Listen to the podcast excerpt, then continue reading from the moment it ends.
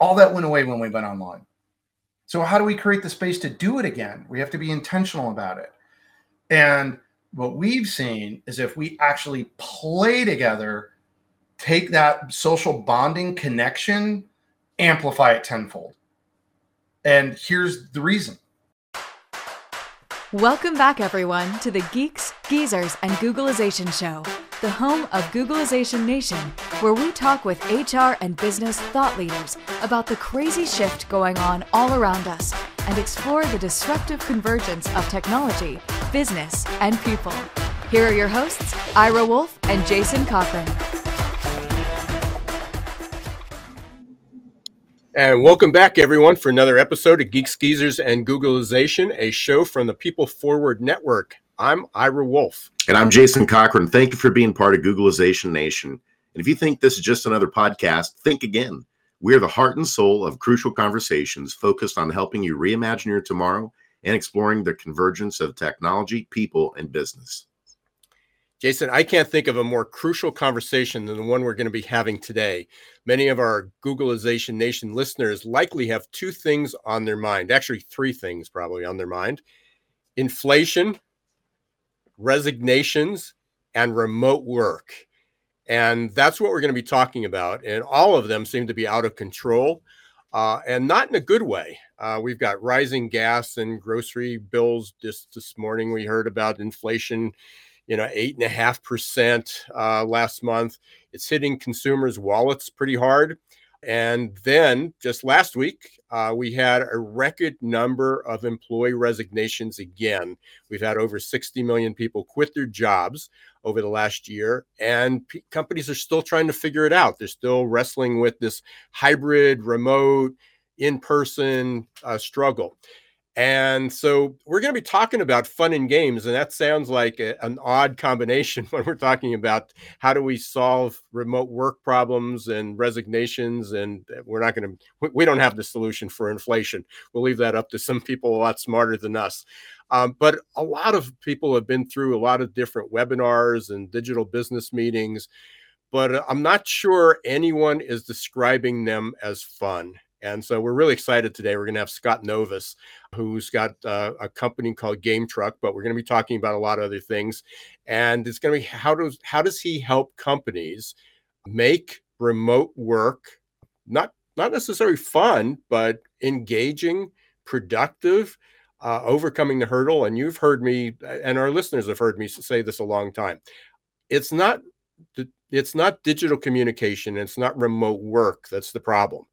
It's managers and leaders' inability to manage remote work. And Scott's got a really interesting background. He, he's uh, worked in the gaming industry, video gaming industry for years, even had a stint at Disney. So he, he's going to bring a lot to the table here, and uh, super excited about getting him on board. Yeah, I'm excited for this episode today, Ira. You know me, I love video games. In fact, I almost went to the basement to find my original Nintendo, blow off the old cartridges, and get them ready for today. And uh, I don't think I'm the only one. The gaming industry is expected to make one hundred seventy-six billion dollars in revenue just this year, and the eSports industry is consistently growing thirty percent year over year. Um, and it's not just in leisure activities anymore either. I think the exciting thing is that we're starting to see gamification start to come to software solutions in human resources, primarily in employee recognition solutions and learning management solutions, but it's also being used now in sales and customer support. And the results are promising, showing that customers are more satisfied and more engaged when there's gamification of some kind being involved. And uh, turns out uh, people engage more when things are fun. Who knew, right? And don't even get me started on the future of gaming and, and Web three. I mean, people are actually going to be able to earn crypto and other monetary rewards playing video games, completing tasks, learning and growing at work. In a nutshell, if you've seen the movie Ready Player One by Steven Spielberg, it really seems like this is the direction things are headed when we think of enhancing experience and engagement around the world. Yeah, what's really interesting, if you think that Scott's just a, a gamer who was sitting in his parents' basement for a number of years, uh, you know, playing on that, he has quite an eclectic background. Uh, he has two two engineering degrees. Uh, he spent decades as a video game executive. He worked at, as a Disney executive, uh, and then he founded Game Truck. And we're going to be hearing about Game Truck today, uh, which is really taking off. And it's a nationwide franchise company that provides social gaming spaces for children at parties and special events, but especially using it for work. Uh, so really excited to bring on Scott. And I guess without further ado, let's bring him on. Hello, Scott. Hello. Uh, so thank you for having me on your show. Look, looks like you're in your gaming chair. I am, as a matter of fact. I've got my uh, my gaming chair. Um, when you spend a lot of time in front of a computer camera, you want to be comfortable, you know. So I, I you know, it's one of those things. Uh, it's funny. Like at the office, we had the Herman Miller chairs, and as soon as we uh, went remote, we're like, everybody get a gaming chair. So let's just dive in. I know we, we're we're we're excited about hearing this, and I'm sure many of the listeners are as well. I know you've got uh, you have a couple companies, but I know the one you're, we're going to focus on today is Game Truck. So tell us a little bit about that, and and especially how it relates uh, to the, the work, the, the new work experience. Yeah, for sure. Um, I mean, you know, we. Game Truck is a franchise. We're all over the country, most famous for kids' video game birthday parties. But what we started seeing, particularly this year, is a rising demand for companies that are trying to get back in the office. And it got weird, right? Like the whole, like the strained relationships about what's happening. And when people think video games, that's like one of the number one things I hear so often is like, I'm not a gamer. And it's like, well, wait a minute, you know, what game are you thinking of when I talk video games? And usually it's like people go, oh, Fortnite or Madden or whatever they've seen. And what we focus on is these really interesting niche of games that are cooperative games. So these are games where you're not competing, because like we went through this at my own company, because, you know, we were like, go home, you know, nobody's coming back to the office for months.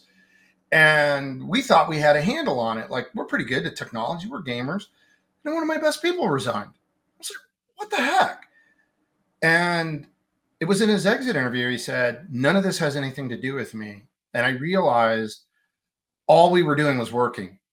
Every meeting, everything we did, it was only work. It was only transactional. And Ira, how much time do you spend talking to somebody at a drive-thru?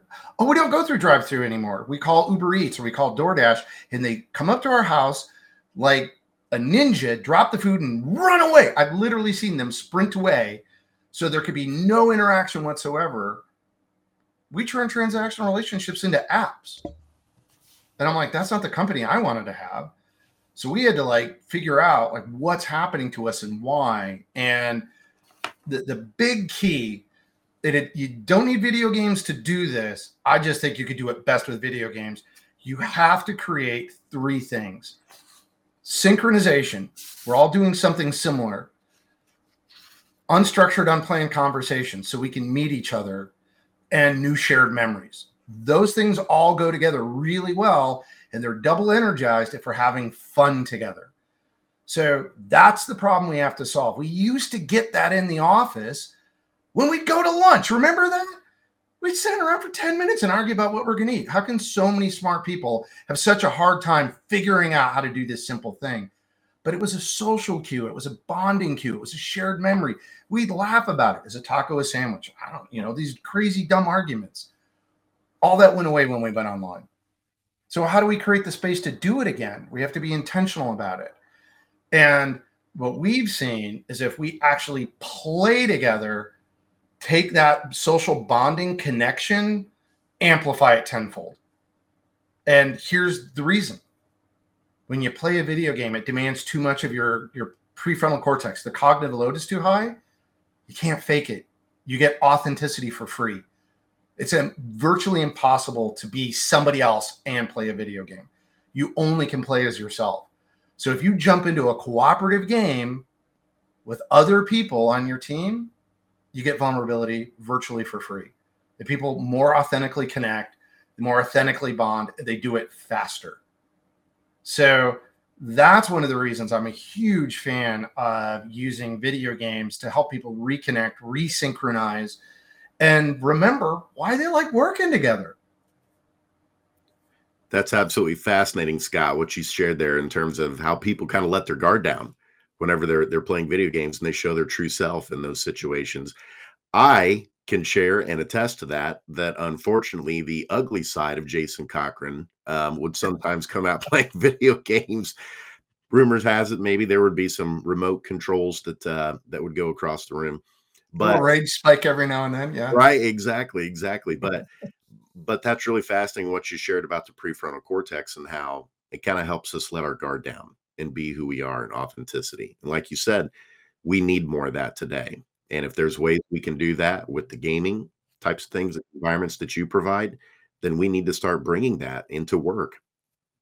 It, it, there's a caveat, because one of the things that I, I, I do want to acknowledge is that a challenge we have that I think remote work exacerbated is the default relationship in corporate America is competitive, which is exactly the antithesis of vulnerability.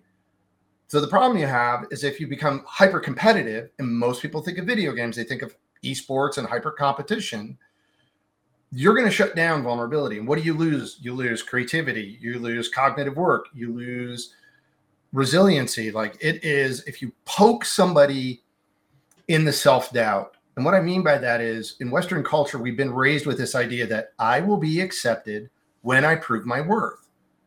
And if you take Eric Horowitz's book, you know, What You Do Is Who You Are, well, who are you if you don't know what to do and you're not sure you can do it? And now, if you're not sure you can prove your worth, will you be accepted?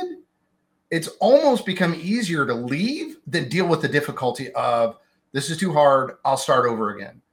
And almost like a college freshman restarting their English paper every time instead of going back and doing the hard work of editing it, they just start again. And you're starting to see that train gather momentum. And what we get is if we pull back from that, okay, get away from that fight or flight response, get away from reactivity, and we can actually let people take a breath and calm down. And they're like, what we're really feeding is this deeply human need to be seen, heard, known, and accepted. And if we can create that umbrella, that's what psychological safety is. It's an umbrella that protects us when we don't know, but we can learn. And it's about shifting our culture to one where, oh, we can learn together. You know, this is why play is so important. We're wired for it. A guy named Jaak Panksepp found the neural circuitry in the brains of rats. We have it too, because play teaches us how to learn and not be overwhelmed by failure. Is it Albert Einstein said, if you're not making mistakes, you're not doing anything new. So that's the biggest fear. When I send out surveys and I work with teams, I do a workshop called Culture Kitchen, and we walk people through what is, you know, the impression management and how emotions interfere with teamwork. And then it goes to why that happens to us and what you can do about it. But it gets down to this, when we shut down, look, change is going to happen to you. We all know it. Are you going to embrace it? Or are you going to get dragged there kicking and screaming? And I personally believe that a part of this great resignation that's happening is people saying, uh, I'm, I'm opting out. I'm going to just going to change and go somewhere else where I don't have to deal with that kind of pressure. And if we can make a safer environment, I think more people are going to stay. I've seen it in my organization. I've seen it where, and I think there's a huge opportunity, especially if you are a remote company, the people that master this, that can do hybrid and remote, where you're giving people the best environment for them to be productive, they're going to have access to the best talent in the world. I now employ, instead of only people in Arizona, people all over the country work for me. I've got an amazing team. And that's the opportunity that I think is available for your listeners is, you know, how do you craft it so that you're winning this battle? So you're on the leading edge of it. How do you create that environment where people are like, yeah, this is where I want to be? Um, I keep coming back to, it's gotta be fun. It's not enough for it to just be uh, a grind. Yeah, you get paid well and maybe the work's meaningful, but if it's not personally satisfying and if you can't have that connection, um, I think it's temporary. We see it in professional sports all the time. We love to idolize professional sports. What's the turnover there? Most companies couldn't tolerate the turnover professional teams have. And the only reason they have it is there's a cast of thousands of people at every level trying to take those. There's only seven hundred fifty professional baseball jobs. How many professional basketball jobs? There's tiny, tiny fractions. Most organizations, nonprofits, businesses, they don't have a line of five thousand people applying for that job.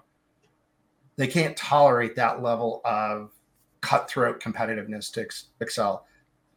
I tend to think of companies like Pixar, man.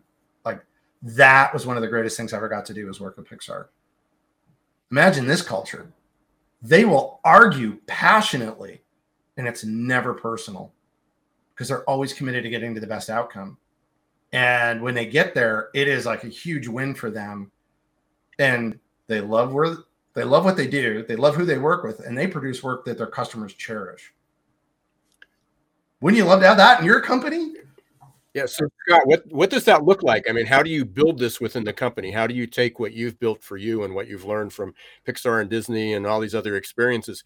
How, you know, here, I'm, if I was a company with a couple hundred employees, private business, I'm struggling with this hybrid work, uh, in-person, remote thing. How do I, I call you, I, I'm listening to this podcast and I, I call you. What's next? What happens? Okay, so let's say it's in person. So you're trying to get people back together. I can tell you exactly what it looked like because I was doing this last weekend. I had seventy-five officers from the Oregon National Guard going through this exact program. And so you've got teams of four huddled around a video game consoles. Everybody's got a controller and they're progressively working their way through, coming together, normalizing, and bringing to the surface these emotions that get in the way, and they're lear- relearning how to work together. And why I love video games and a cooperative game is that as soon as you get good, the two knobs are uncertainty and urgency. If I can just get you a little unbalanced and put pressure on you, you're going to feel it. And what we want is you to be aware of that, and then how we can support each other so we can learn together, because adults hate to learn in front of other adults, but we will if it's safe. So if I make it safe for you and you make it safe for me, then now we are a force to be reckoned with. So progressively in loops, we get a concept, we play, we review the concept. So we go through loops of learning, but it's applied. It's like being in a batting cage. Like if I was going to teach you how to swing a bat, but I never let you hold the bat or step in the cage, what did you learn? So when we go through this program, they get that opportunity to have that experience. Even if you just put people into play together, we've done this with a few weeks ago, uh, teachers getting back in the classroom, hugely stressful. And they've got professional development days. So we were one of their rotations, and the teachers would come in and they talk about being in teams, but it's very isolating. You go into a classroom by yourself to teach. So we got them to play together. It just having the play was like, when you hear adults laugh at work, it is one of the greatest things ever. And I'm telling you, both of these groups were laughing and giggling like little kids as they were going through these challenges. And what they walked away with was, at a bare minimum, they had fun, but also a better relationship of the people around them. Because these kind of games, there's games you could get yourself, Overcooked two, um, Move Out, Tools Up. Um, there are no right answers. That's there's lots of right answers. So you have to work it out. And like in the, the cooking game, any chef can do any task, but no chef can do every task. You will have to work together. And all of a sudden, when you get to practice collaborating and failure is, nobody expects you to be good at it, right? You should fail at this. It takes the sting off of it and it lets you suddenly realize, oh, it's okay. We can figure this out together. And when you get practice in that space, now you're having fun. If you were doing it online, you'd pop open a laptop, and we developed a special web-only game that is like, you don't have to buy anything or create an account. You just jump in. We put you in a Zoom room with, or a Google Meet room or Teams room with your other teammates, and you jump in and you get to go through the experience and play together.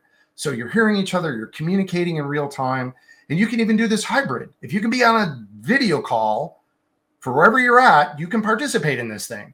And so now you're having that collaborative experience working towards a common goal and reconnecting. And what are we doing? We're all doing the same activity, so we're synchronizing. Unplanned, unstructured, because I'm not telling, I'm telling you how to play the game, how to control the game. I'm not telling you how to play it. You have to figure it out. That is, you haven't even seen it before. So you're like, oh, what do I do? How do, how are we going to do this? You're now going through that normalization, that storming, norming. And because it's something you're all doing, you have to participate, you're forming new memories. So literally we're getting you information, let you play, then come back and then reflect and compare. How does this actually relate to what you do at work? And almost every single time people are like, oh, yep, it's like this, it's like this, it's like that. And a minimum what they walk away with is nerfing that bozo bit. Um, at Microsoft is one of my favorite terms. Is like, we all know why we do something, at least we think we do. But you see somebody else act, you're like, what is that about? And if you're not careful, especially in a digital environment, you'll go, they're a bozo. That person's an idiot. That makes no sense. But if you go through an experience like this, you begin to understand the better way to handle that is to stop and go, wait, what's happening for you? I don't understand. I'm missing information. Help me see the world the way you see it. And that starts laying that foundation for practicing, helping people feel seen, heard, known, and accepted. And the more we do that in our teams, my experience has been we get way tighter teams. We get much healthier culture. And people that are more willing to take risks, people that are more willing to try new things and experiment. And, you know, we engage the whole person. And I think, Scott, that's where I was going to go and, and just make a follow-up comment there is, I think what I'm hearing from you is this isn't just about, yeah, it, it is important to have fun so that people are engaged. But there's this whole other level of having people exercise cognitive muscles that often right. don't get worked in the work that they do. It's you're using different types of skills that can help you become more creative and innovative and think differently, putting you in front of novel tasks and you have to problem solve your way through it without using any kind of prior knowledge. Like those are things that really challenge people to think in different ways, probably that's very different from some of the mundane tasks that they often do at work. Is that right? Well, it's, I agree. Yes. I mean, exactly. And it's that practice of where did you learn to be on a team? Where did most of us learn to be on a team? Look at Gen Z. Where are they learning to be on a team? By eleven years old, seventy percent of those kids have fallen out of team sports and they're never really on a team again until they go to work. And so when you talk about practicing cognitive skills, there's absolutely skill sets around socialization and communication and working together. And I, I'm just a huge fan of using this technology platform that has been created by, you said, one hundred seventy billion dollars a year industry. For twenty bucks, you can buy a copy of one of these games. Okay, it might be a few hundred dollars to get a console, whatever. That's why we take care of all that, right? Game Truck, like, they'll bring it all and take care of it. Or like I said, we can do it online. It's a fraction of the billions of dollars that are spent every year to develop this technology. You can have access to it and take advantage of it. Because here's the funny part. You said this earlier, and man, I just so totally agreed with you.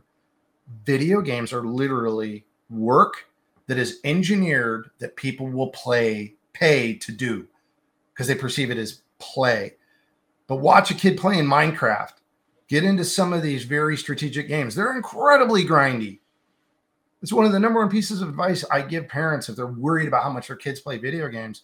Talk to your kid like they're a project manager, like it's their job. You'll have radically different conversations. And we we talk about gamification. Yeah, we're adding little stickers and other fun things about it. But part of this shift, we have in-office work and remote work. And sometimes people want to do both, three states of work. We're used to thinking in business of best practices, only one best way of doing things. And what we know from the video game industry is that people need to choose what works best for them. A game like Smash Brothers has six styles of characters that can all dominate that game, six styles of play. That's six best practices that all work. And that's part of the stress we're experiencing is we're used to there's only one. And we're moving into a world where the workers are demanding, no, if you want my best work, then I need to work this way. And one size fits all doesn't work anymore. And the companies that can adapt to that are winning. And to me, Google did this cool project called Project Aristotle. Um, and what they learned is what really builds the best teams doesn't matter if they're remote or in person. It's about how we communicate and treat each other and the relationships we form. And that's the piece where I think play could be a powerful tool to help accelerate those interpersonal connections that make team work so much more effective and enjoyable. You are listening to Geeks, Geezers, Googleization, and we got Scott Novis on our, as our guest today. Fascinating conversation about play. I can hear my older baby boomer po- uh, peers saying, I don't pay people to play, to have fun. Uh, I pay them to work, so I'm going to pay them more, and then they need to work more. Uh, uh, so we can't wait to continue this conversation, Scott, as your as your lap. For those of you who are just listening, you can see Scott laughing at me. But we're going to take a real quick break here. Uh, we're going to hear from our sponsor. We're going to hear a little bit about adaptability, which fits into this real well. We're going to come back, and we're going to continue our conversation with Scott Novis from game truck dot com. For most of us, change is freaking terrifying, and unfortunately, there's no app to adapt. That might change in the not-so-distant future, but for now, we're on our own. That means we can either accept our default future or reimagine our tomorrow. For those of you who choose default, good luck. Just remember, there's no pause button for change. You can't turn back the clock, and there's no get-out-of-jail-free card in this age of perpetual uncertainty. Like it or not, change will happen all around us. And that change is not becoming just more disruptive and frequent, but volatile, uncertain, complex, and ambiguous, or VUCA. Fortunately, you can make change work for you and turn it into your personal and competitive advantage. Reimagine your future to one in which you're living with purpose, you're happy, and you're growing, thriving, and flourishing. If you're ready to rewrite your next life chapter and regain control of your destiny, in this never-normal world, your journey starts here. Contact the leader in adaptability and making change work for you, your team, and your organization. Ira S. Wolfe, adaptability dot expert.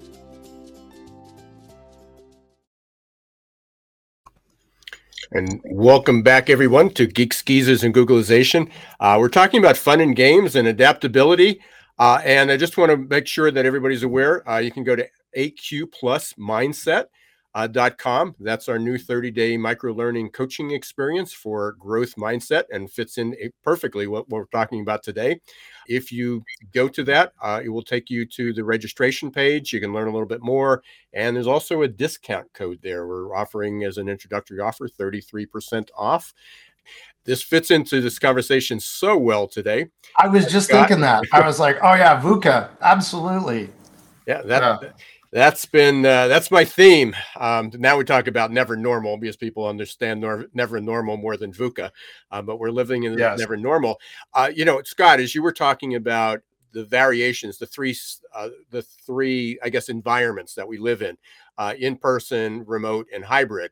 And then you look at hybrid, and there's there's multiple variations of hybrid, because people are still mm-hmm. arguing about the four-day work week. There's they're working, they're arguing about the three is a three, two, two, three, you know, whatever that is.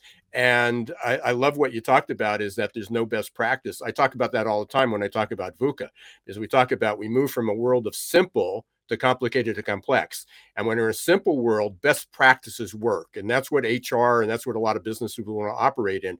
They want to work in this simple environment. We want to simplify things.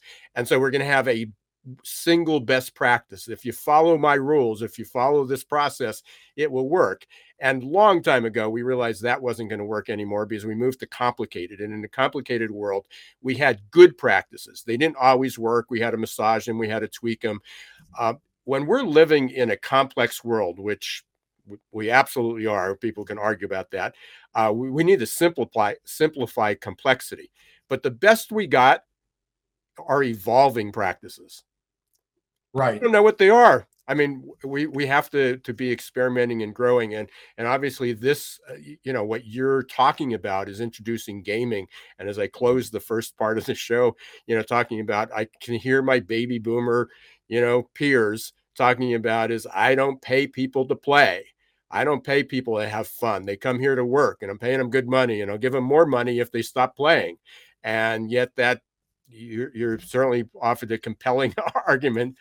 Well, it, it depends what business they're in. If they're in a business that is linear manufacturing and consistent, then carrot and stick, extrinsic motivation, they work because that type, that mindset focuses people. However, if you're in a complex environment that is constantly changing and you need people to think, um, how do you do that? And what we've learned is that, you know, firing up the prefrontal cortex is an expensive operation. We're all cognitive misers. We don't like to do it. But in order to do it, we have to be safe because thinking consumes all of our attention.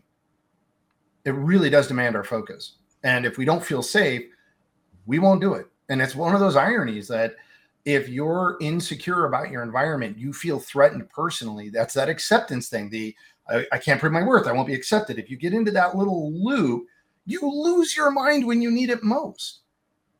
And so what we've learned about play, and this is the, the primer, it's a more efficient way to bring somebody to a mental state where all their faculties, we know people are more creative. They're more open. Like if you have a business that would benefit from convergent thinking, you need everybody to zero in on the right answer, then your boomer friends are right on. But if they happen to be in a business where they need open thinking, so that they're more aware and they're more responsive and they're more resilient, then they're just driving their business into the ground.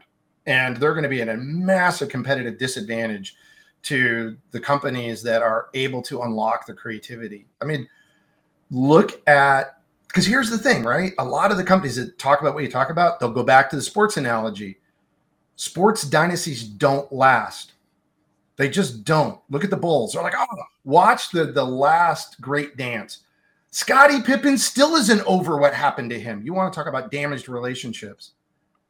Pixar, as a business, has cranked out more original properties that were record-setting globally, and they've been doing it since nineteen ninety-five. There is not a sports team on the planet that can rival them for, and, and they do it in an insanely competitive market, motion pictures. So if you, which one do you want? Do you want to have maybe limited short-term success that's going to burn out? That's what the math says.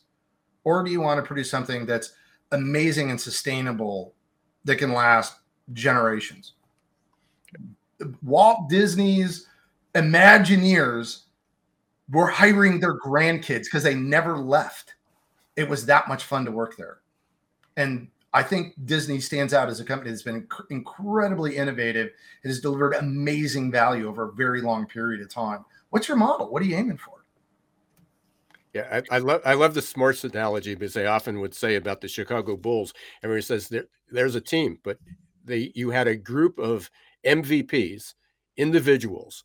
And you, you got to give Jackson a tremendous amount. I mean, it was about a leader. If you want diversity and you want a bunch of all-stars, then you better be the top of your game as a leader. But most people would not be able to tolerate. They can't tolerate one maverick. They can't tolerate one superstar with an ego.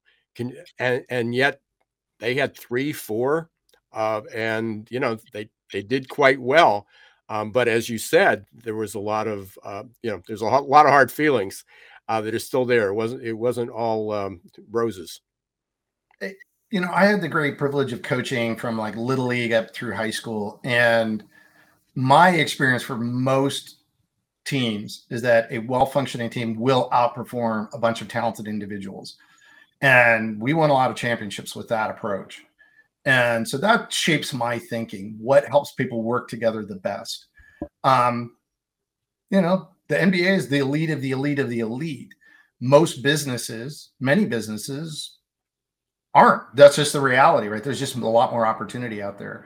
And so what tools can I have to give me an advantage over my competition? And having the best team that works together the best, there's some science behind this. Um, The best performance, and I don't know if you've seen this before, like individual performance. Um, take Uh, on paper, they're all identical. Yale, computer science grads, they're all A students.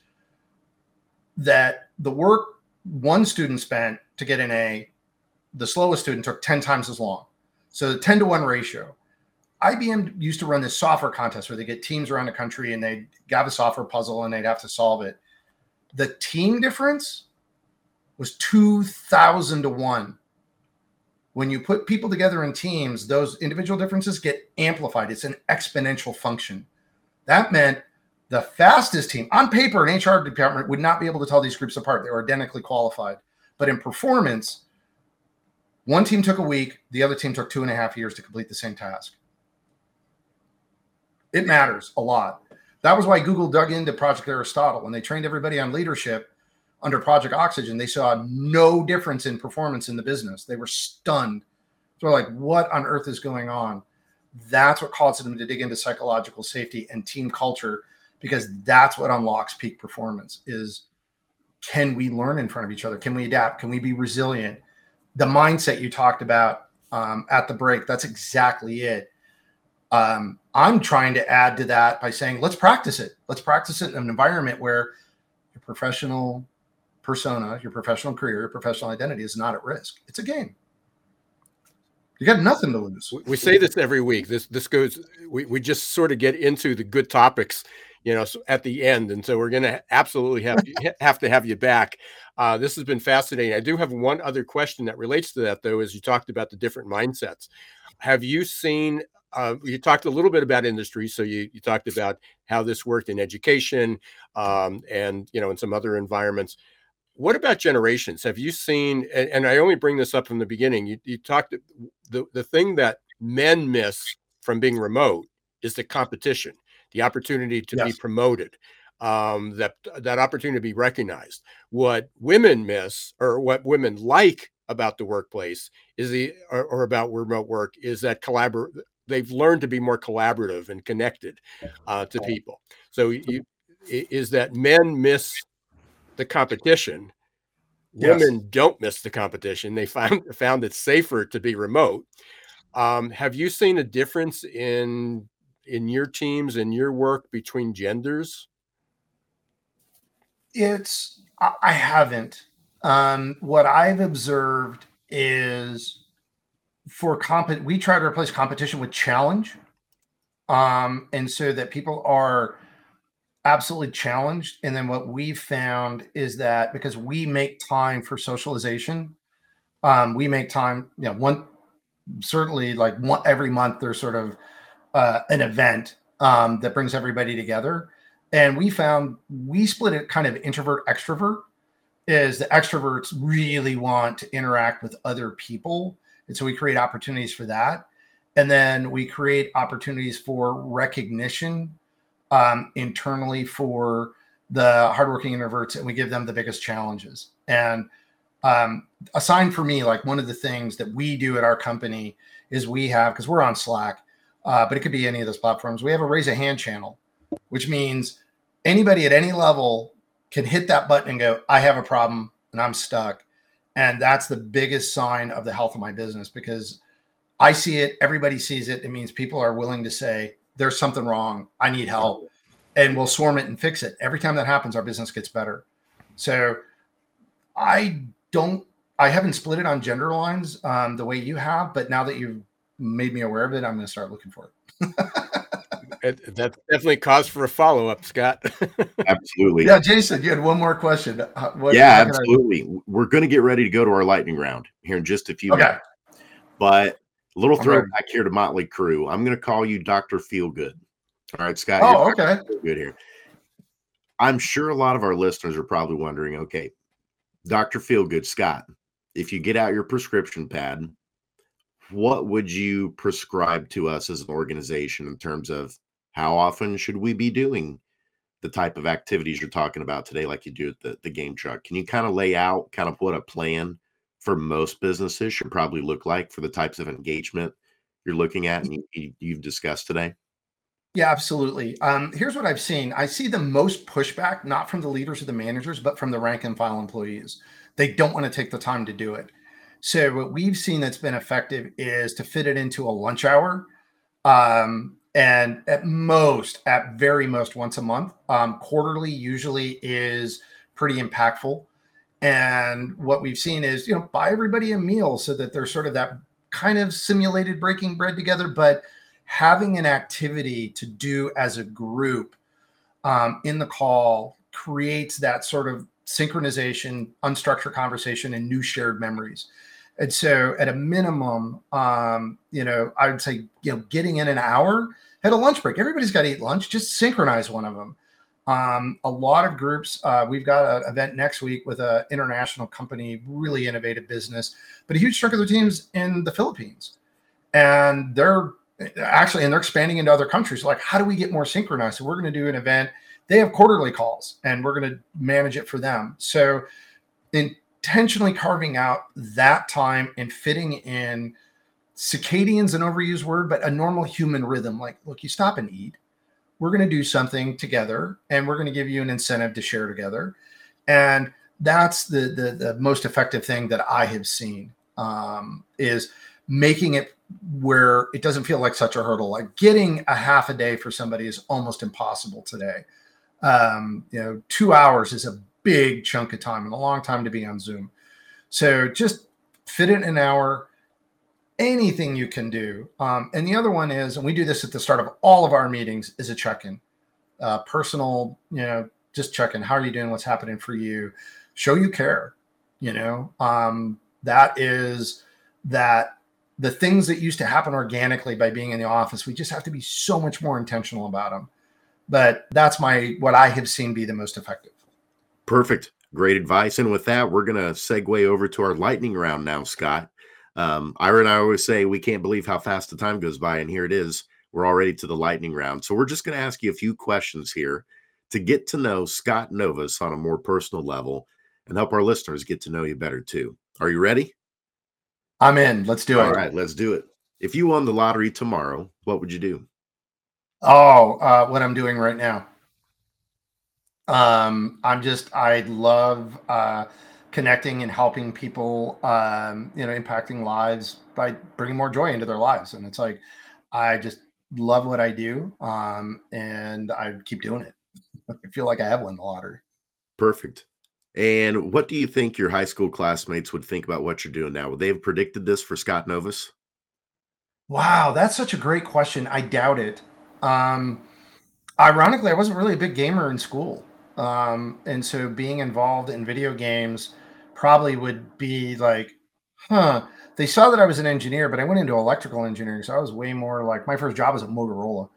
Um, so kind of from nerd to here, still a nerd, but more outgoing. Sure. So I think they'd be surprised. Yeah. I'm still socially awkward, but among my people, I am a god. did, did you think when you were a kid that you were going to be an engineer one day?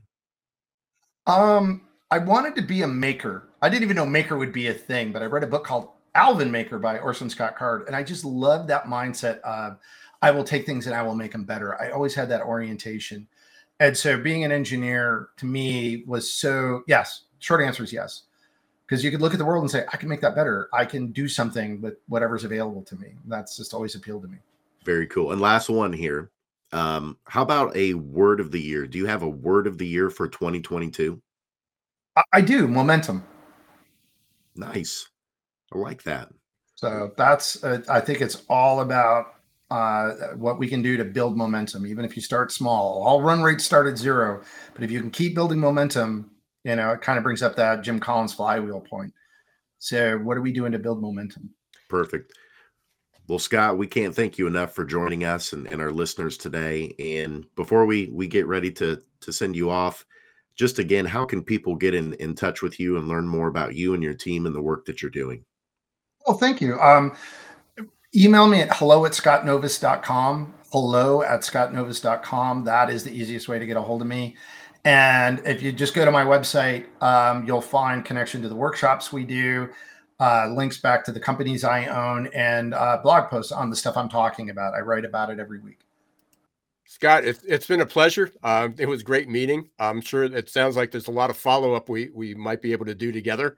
Uh, so we, Well, this is a blast. So much fun. Yeah. and, and loved having you. And uh, it's, it's a conversation we want to continue to have uh, with you on online and offline. So hopefully uh, others will do the same. So I really appreciate you taking the time out and being here today. Thank you. Thank you very much, Jason and Ira. Absolute blast. It was a total honor to be here. Okay. Thanks, Scott. That was a fun one, Ira. It, it was fun and games. Yeah, it's fascinating the industries he, he's working on. You think of some, um, you know, and I know you you've got to tie into education, um, but to think that you know teachers are get, getting back into that environment, how this has worked, uh, certainly with manufacturing. Uh, you know, manufacturing is really technology, and, and one of the questions I didn't get, I, I didn't get to ask, but I assume is you would think that tech companies would be more receptive to this maybe than more traditional manufacturing, but I, but I'm not sure anymore because technology manufacturing is technology. Um, so I, I can see where this isn't just a, a white collar uh, in, you know, tool, uh, but this can be used down to, uh, you know, helpful for everybody. And especially since uh, young, you know, generally young, younger generations, and when I say younger, anybody grown up in the last twenty-five, thirty years uh, or more uh, has grown up with gaming. And, Absolutely. and so they're, they're used to that. And yet it was going back to my old baby boomer friends. You know, we don't pe- we don't pay people to play. I'll tell you what blew my mind today that he shared. And I've never thought about this before. He was talking about how kids do team sports, but then most of them are done with team sports before they even get to high school. And so then the next time they're part of a team is when they get a job. And so there's this like latency period in between there where you're just focused on individual achievement and you're not really working in cohesive groups towards a common goal on something. And I'd never thought about that before, but that makes tremendous sense in terms of where there's opportunity, um, not just at work to help people work on teams, but can we better prepare students once they're not doing team sports anymore? Can we get them involved in something like esports or gamification of some kind to work in teams, to work those muscles before they do enter the workforce and they have to work on a team in some capacity? Well, and the first generation of Geeks, Geezers, and Googleization, which was my book, and I was doing a lot of talking about the different generations, people complained about the kids playing games all the time. Adults is all they want to do is they want to play games. And until I introduced that, you know, that like gaming design, uh, and this was back, uh, this was fifteen years ago or, or so.